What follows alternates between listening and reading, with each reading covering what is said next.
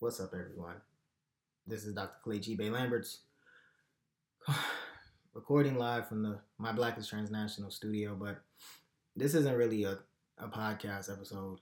I mean, this is, I don't even know what this is. This is a response. This is a vent session. This is me feeling like I should do something, but something you know, along the lines of what I'm good at in addition to everything else. But, um, I mean, I, I know everybody knows what's going on. I mean, everybody who's in tune with the world knows what's going on. And I, it had to take me a couple days to to really process and see what's going on. And I've been on Instagram and social media reposting and trying to, you know, still raise awareness. And and I mean, so I, I'm getting on this video to to not talk about everything else that's already being talked about, at least to a certain degree. Because there's a redundancy there. And, and even though sometimes repetition is the key to learning, I think in this case, it's important for me to at least put to, put in perspective what's going on as far as a reaction from a transnational perspective, right? I, I mean, I think there's a lot of reaction that's happening as far as for those who are on the ground or for those who, you know, um, are who have family down there and, and their responses, but how is it affecting us and why does it matter to us who are in the diaspora and who are essentially in, in one land but still heavily affected by what's going on in our native homeland? Again, for those, you know, for my transnationals, my dual citizens, for my bicultural individuals who have a strong connection to Nigeria and Africa, I mean, we're, we're experiencing a, a level of vicarious trauma that we may have never ever experienced before, at least in our generation, in our lives. And what we saw on Tuesday on Instagram Live was one of the most inhumane, disgusting, and egregious acts of of just war and crimes against humanity that we've ever seen at least that I've ever seen. I'll speak for myself. And don't get me wrong, there have been some heinous things that have been done in other parts of the world, but the way in which it was done, the premeditation behind it, speaks volumes. It shows and it tells just what has been essentially been the theme of 2020. I think if we really take everything into consideration, we realize that this year in itself and all the atrocities that have come along with it has allowed us to really, as human beings, sit back because we had no choice. We had to be quarantined in our homes, and we had to get to sit back, those who were fortunate enough, and get to really witness the darkness that resides in the heart of man. Like, we really get to see it. You see it permutate and, and, and then it begins to demonstrate because like evil in itself cannot be it can it has to move. It cannot stand still. It has to be active. Like you have to see people just act in hate in anger in jealousy in, in, in negativity in violence and we get to see it being demonstrated in, in, in full force we get to really see it be be shown to the world, right? The world was watching on Tuesday, and we saw. I mean, I saw, I saw men die. I saw women die. The lights out, just like that. People who weren't supposed to die that day.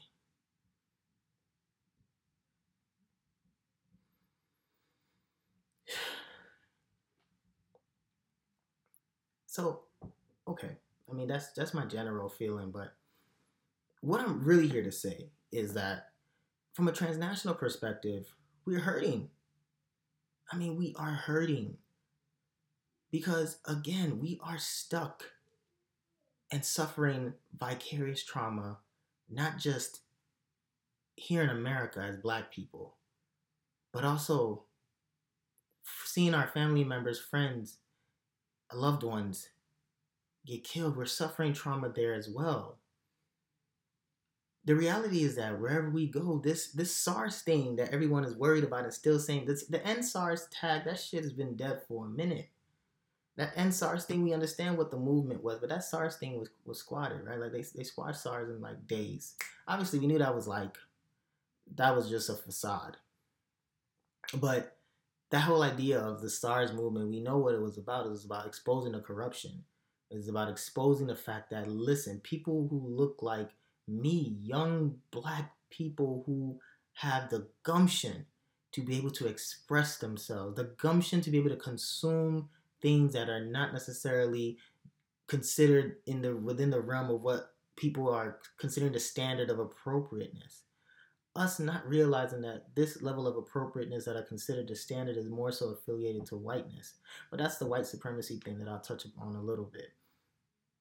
But the idea of you as a black person having dreads or having an iPhone or having nice looking clothes or having a nice car there that that that stereotype that typecasting that profiling that happens that you're immediately accused of something that you cannot as a young black person be have have the the re, the real ability to truly earn those accessories and, and, and devices that you had to have stolen it.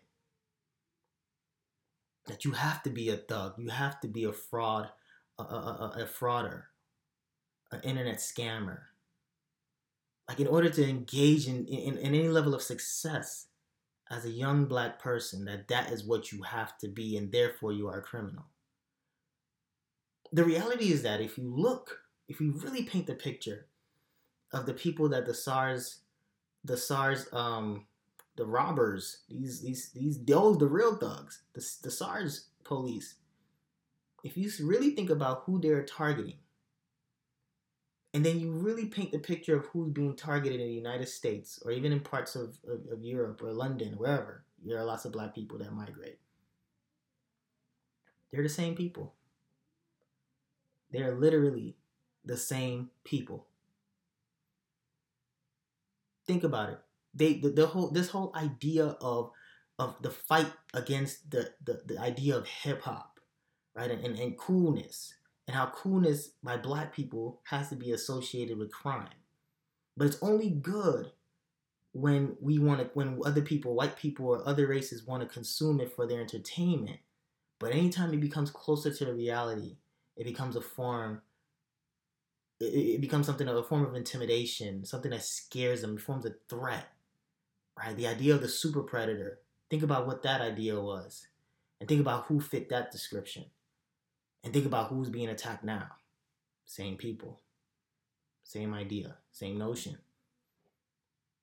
Young black man, you have your earring on, young black woman decides to look a certain way, maybe have dreads, look, look, you want to look cool, you want to look like what you see in the Western world, or what you consider you, you admire the bravery of others in that Western world that want to look cool I want to look hip. I want to look fly. I want to look fresh.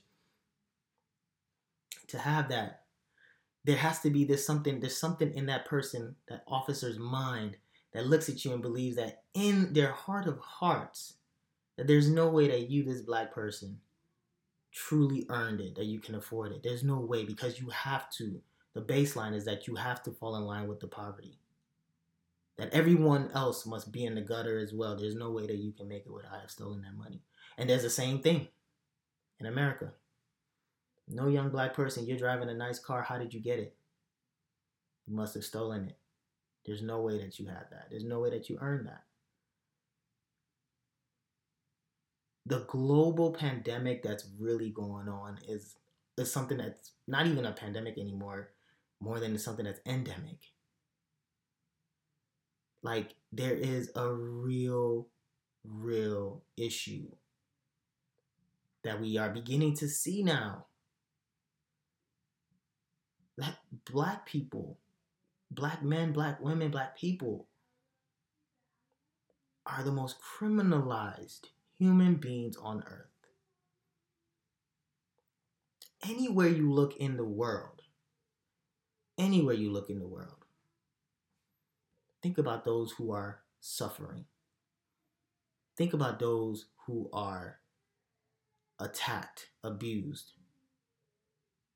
And I'm not talking necessarily for religion. I mean, religion is a different type of bigotry that, that happens with people, but I'm talking about just, if we're talking about class, if we're talking about appearance, if you're talking about those who are forced to be in servitude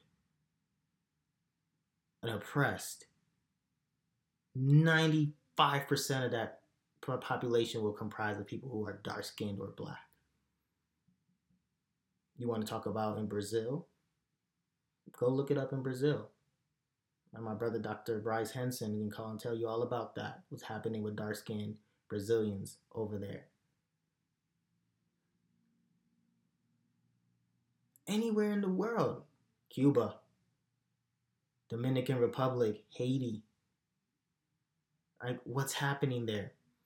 But what hurts the most is that it's your own people. With Nigeria, it's your own people.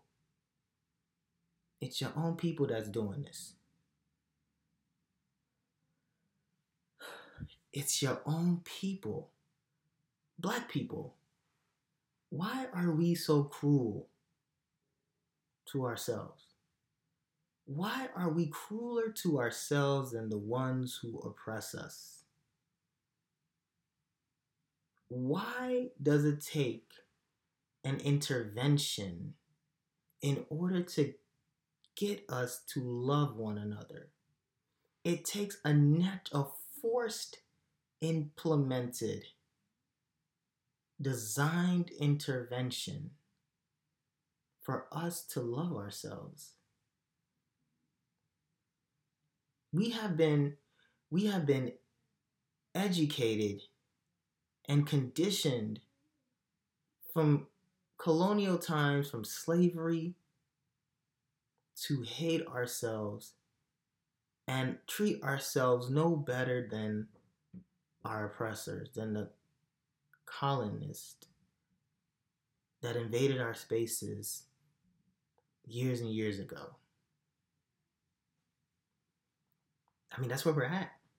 Because there's no way that you see your people suffering and you you open that type that level of fire. You open machine guns from tanks on your own people who are looking for the same thing that you, officer, are striving for, which is freedom, resources.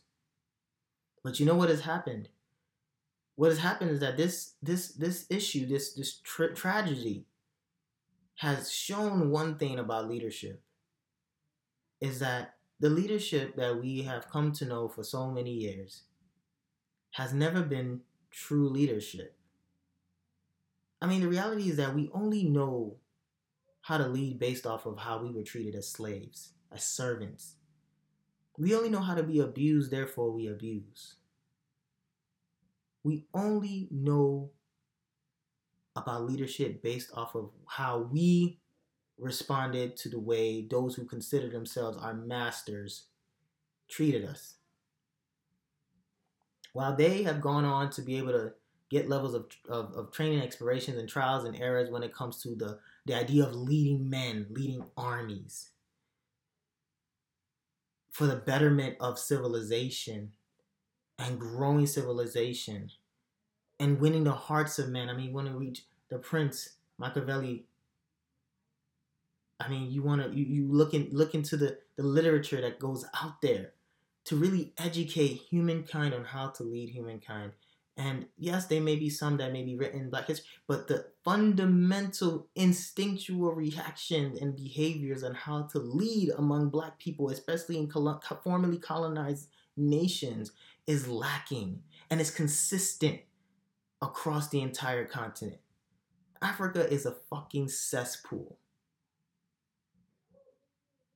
It's a goddamn cesspool. And it's not getting better. The reality is that these people, what happened in Lekki, Lagos, was a response out of pure embarrassment. Niggas was embarrassed. I mean, that's just what it was. The government was embarrassed because you know what? They realized that these young people that they're attacking that they believe are are stupid and, and thieves and thugs and they can't earn anything unless they stole it. These young people showed the world they know how to properly organize and they know how to make a difference. Nigerian youths came together from all over the world. When we talk about this transnational feeling, you have so many Nigerians who are who have gone to go do great things in the diaspora, gone to other parts of the world and done great things. Who are doing great things now, young and, and, and older, who who in their hearts of heart want to come home. They want to come home. There's no Nigerian or anybody who's even a, a child of a Nigerian who is to have been to Nigeria and, and tasted and enjoyed Nigeria who does not want to come home to visit, to spend some time there, to contribute back home, there's no one. It's few and far in between. That person who left had a traumatic experience. But other than that, there's no one, myself included, who does not want to go home and do something for their own home to see Nigeria rise. And they show you saw these young people come together, contribute, and they they they organized. They organized in a way that people were shocked, not unable to not able to realize that this is what we've been we having inside of us all throughout. This is the potential that we've had and shown other parts of the world for years and years and years. And when it comes to our country, we decided to rise up. People decided to rise up and show them and organize, and that's how you decided to respond. Do you know what that is? What's that? What's different than the whole idea? This this this burgeoning hunger for respect and entitlement. See, the reality is that, and respect is cool. Anything is cool in this world, but when you do too much to the point where it starts to consume you and, and, and, and infect you, it becomes toxic. And the thing about us Nigerians, we joke about it sometimes amongst ourselves when we're having this conversation about growing up immigrant and all those things. We talk about it on respect. Ah, you walk into the room, you don't greet me. You can be in a hut. You can be in any of the poorest of slums. Wake up in the morning, you see your parents, you greet them right? And that's cool, right? Respect your parents or be obedient. But then you go all of a sudden, you see somebody that's older, two blocks down that you don't even know. That person might be looking at you some way, and you don't greet them. That'll become something because they feel like they senior you, so that means they have to do something. And that can become something that can trickle down to something very terrible. One of the things that we don't talk about a lot is this idea of jungle justice. I was talking to my brother about this like two days ago about jungle justice, and I talked to one of my good friends, one of my good friends, um, and the idea of just taking things into your own own hand, right? This this this vigilante mentality that happens in Nigeria a lot, where if you steal, right, people can just put you in tire, light you up, and burn you up like that, straight like that. Nobody's talking to your parents. Nobody's talking to anything. Just fuck you up, just like that. No trial, no jury. If they say you're guilty, you're guilty. That's it. They beat you, they stone you. Time you almost damn near losing consciousness. That's when they wrap you up in tire and they burn you. I've seen videos, my G's. Jungle justice. Again, why are we so cruel to ourselves?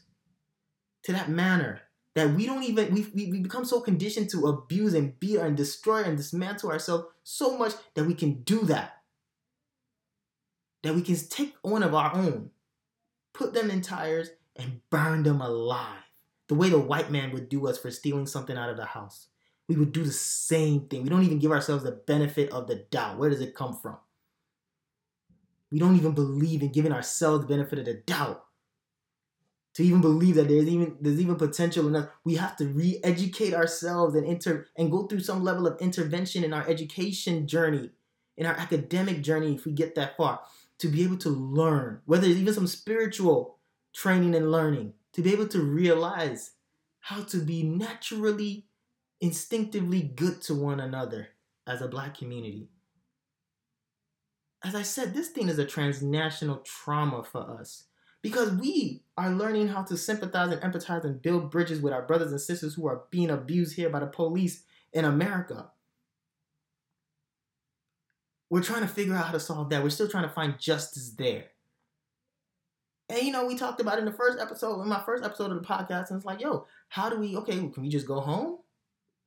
How? we going home to the same thing. It's your own people because people like us who are westernized, the belief is that we have money, that we're doing well. So if we're coming back to Nigeria, us that we're more educated and we're as you say not more educated, I shouldn't say that, but we're we've been exposed to a more civilized nation.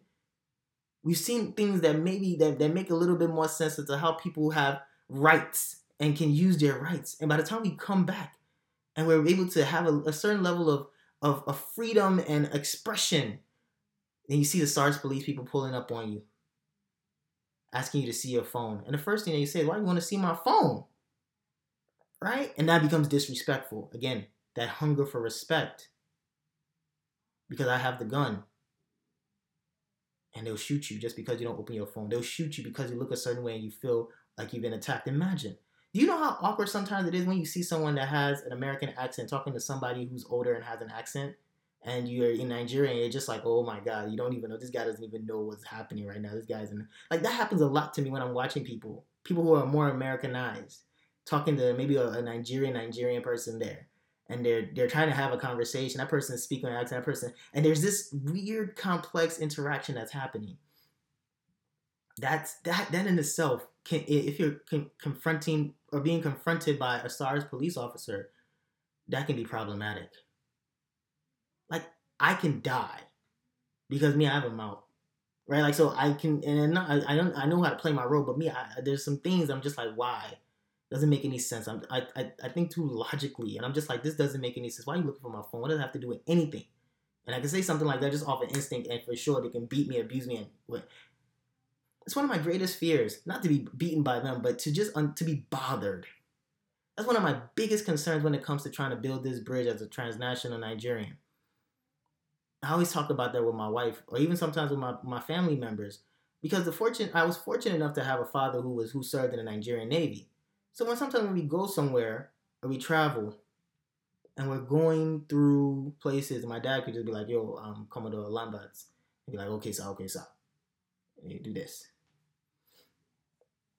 But like, I always would ask myself, like, "Yo, my pops, he's not gonna live forever. Guy's not gonna live forever." And me, I've been out, out of Nigeria for years, and I come back once in a while, but I'm always with him or my, or my parent or my mom. C2 had military Navy connections too, so that yes, mom. Same thing, right? If the, the police tries to bother her, because the, the military military run shit back there.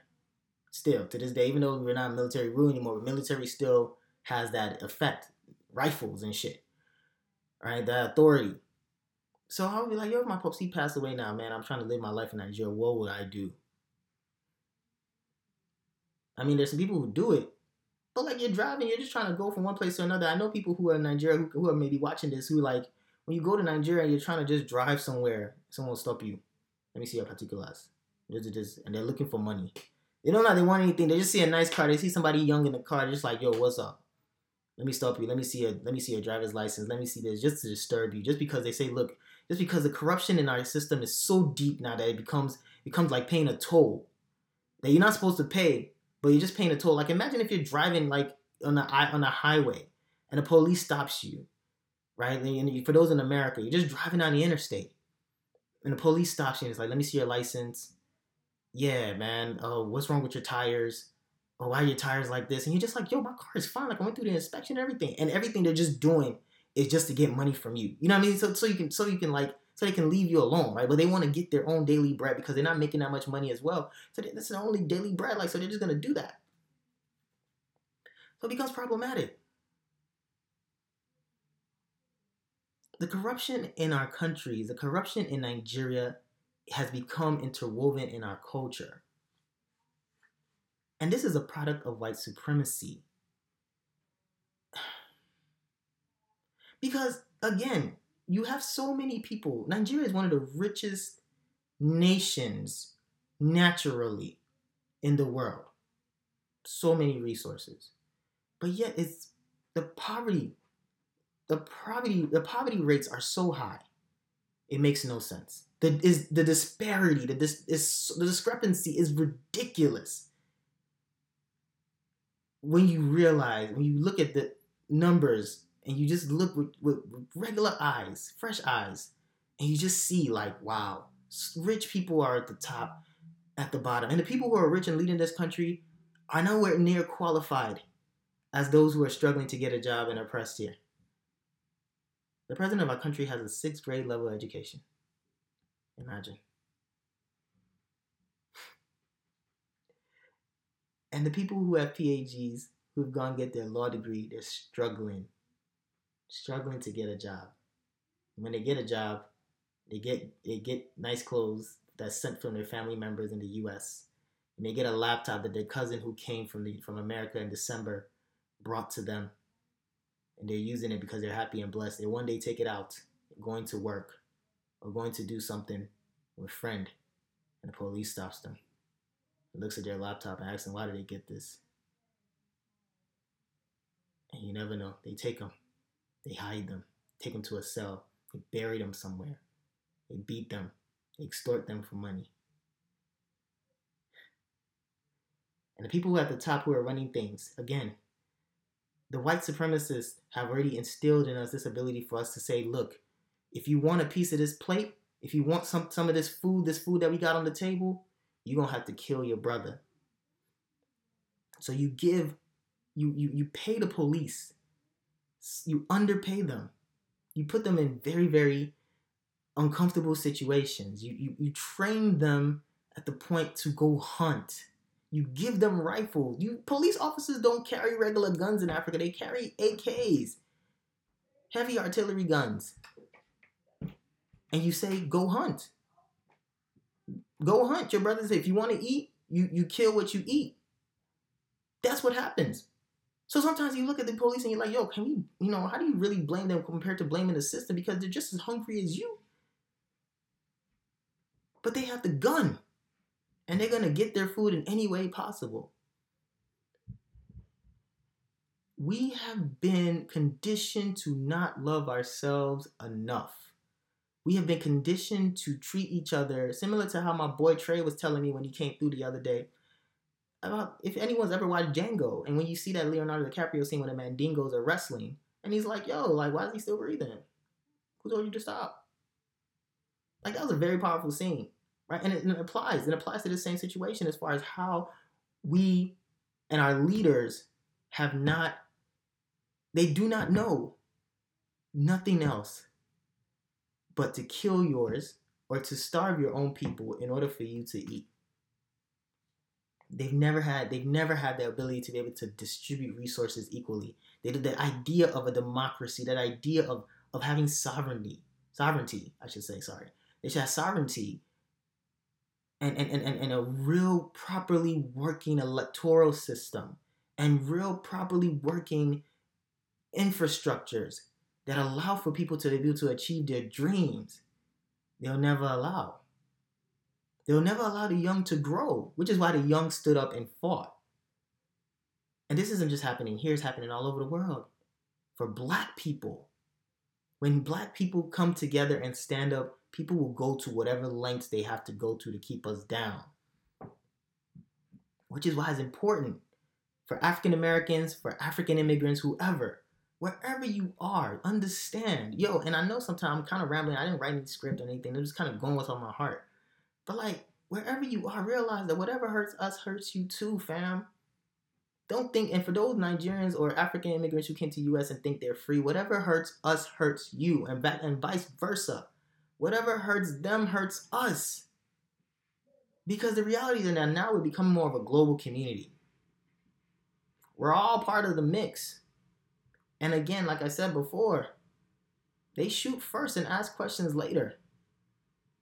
They don't care whether you come from the States or not. If you come into the States, if you're coming to, from the States to Nigeria and you're protesting because you believe that's the right for people to have voices and you were out there on Tuesday, they didn't ask whether you were from America or not. They were shooting. Ask whether you were westernized or not. They were shooting. It's dark. These are some dark days. These are some dark days, y'all. But these are some days that we'll never forget. And those people that have died, RIP to them. RIP to their family. May they never die in vain. May they never die in vain. May they never die in vain. We must act. I'm not saying act in violence. I'm not saying act in any of that. We must step up and realize the same potential that we displayed that made them, that led them to this frustration, that led them to be able to get into this heinous act that is still ongoing. We must continue to show that. We must continue to distribute our resources, to invest in ourselves, to show the world that we can do this. Please stop asking for white people to come and save. We don't need nobody except for our brothers and sisters in all in the diaspora and all over the world, our black brothers and sisters. We need y'all because this is y'all home. Africa is bleeding. There's no other country in Africa, no other country that you can consider a developed nation. Why? Because they've always put the foot on our neck and they've done it for years. And we haven't stepped up. And now that we're stepping up, now that the world is watching, we must act and we cannot refrain, we cannot retreat. People who are dying are martyrs. May they live forever. May the cause go on forever until the until the objective has been reached. These are dark times, y'all. And from a transnational perspective, the trauma is real. It's affecting us. We can't focus. We can't think. We're stressed. We're stressed here. We're stressed there. Our minds are there, but our minds were also here having to deal with the drama. So we have to continue to rely on our brothers and sisters. We cannot, if they want to be silent, let them be silent, but understand that it affects them just as much as it affects y'all. The motherland is bleeding. Our mother home is bleeding. Our mother continent is bleeding. We must, we must save her. We must help her. And that's all I gotta say, y'all, man. There's so much more I could say. I could drop two episodes or whatever about this, but I just felt like I just felt like venting. I felt like coming out and saying something and just speaking my mind. I, I didn't have anything written. I didn't have anything outlined or nothing like that. It's just just free thoughts. Free thoughts.